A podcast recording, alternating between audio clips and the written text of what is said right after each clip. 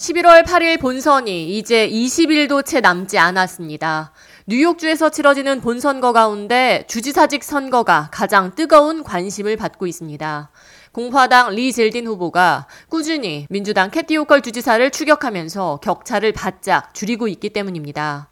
지난 화요일 퀴니펙 대학이 발표한 설문조사 결과 호컬 주지사가 50%의 지지율을 그리고 젤딘 후보가 46%의 지지율을 기록하며 두 후보자 간의 격차는 단 4%포인트 벌어지고 있는 것으로 드러났습니다. 이보다 하루 전 발표된 시에나 칼리지 설문조사 결과는 호컬 주지사가 젤딘 후보를 11%포인트 앞서고 있는 것으로 조사됐습니다.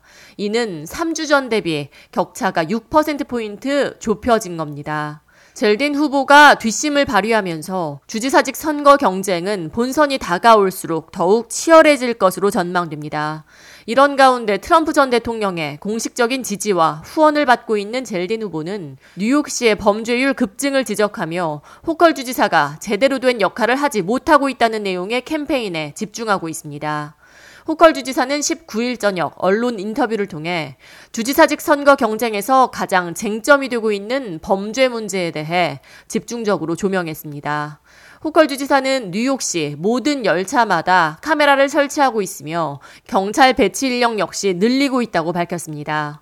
이어 젤딘 후보자는 총기 소지에 대한 반대 입장을 밝히지 않으면서 범죄율을 잡겠다는 공약을 하고 있는 것이라고 꼬집었습니다.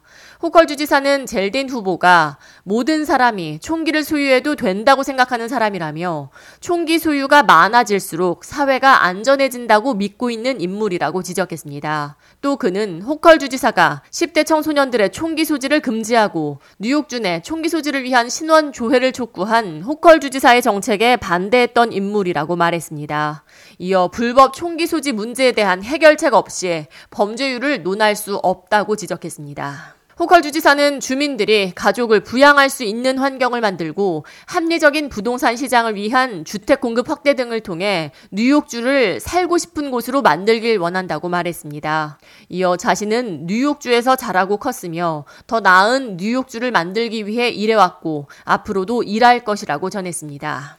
젤딘 후보자의 단독 언론 인터뷰 역시 이번 주말로 예정돼 있는 가운데 뉴욕주 유권자들이 범죄 문제 해결을 가장 중요한 사안으로 여기고 있으며 이어 낙태권 문제와 경제 활성화 문제를 중시 여기는 것으로 조사되며 두 후보자가 모두 범죄 문제 해결에 집중하며 막판 선거전을 이어가고 있습니다.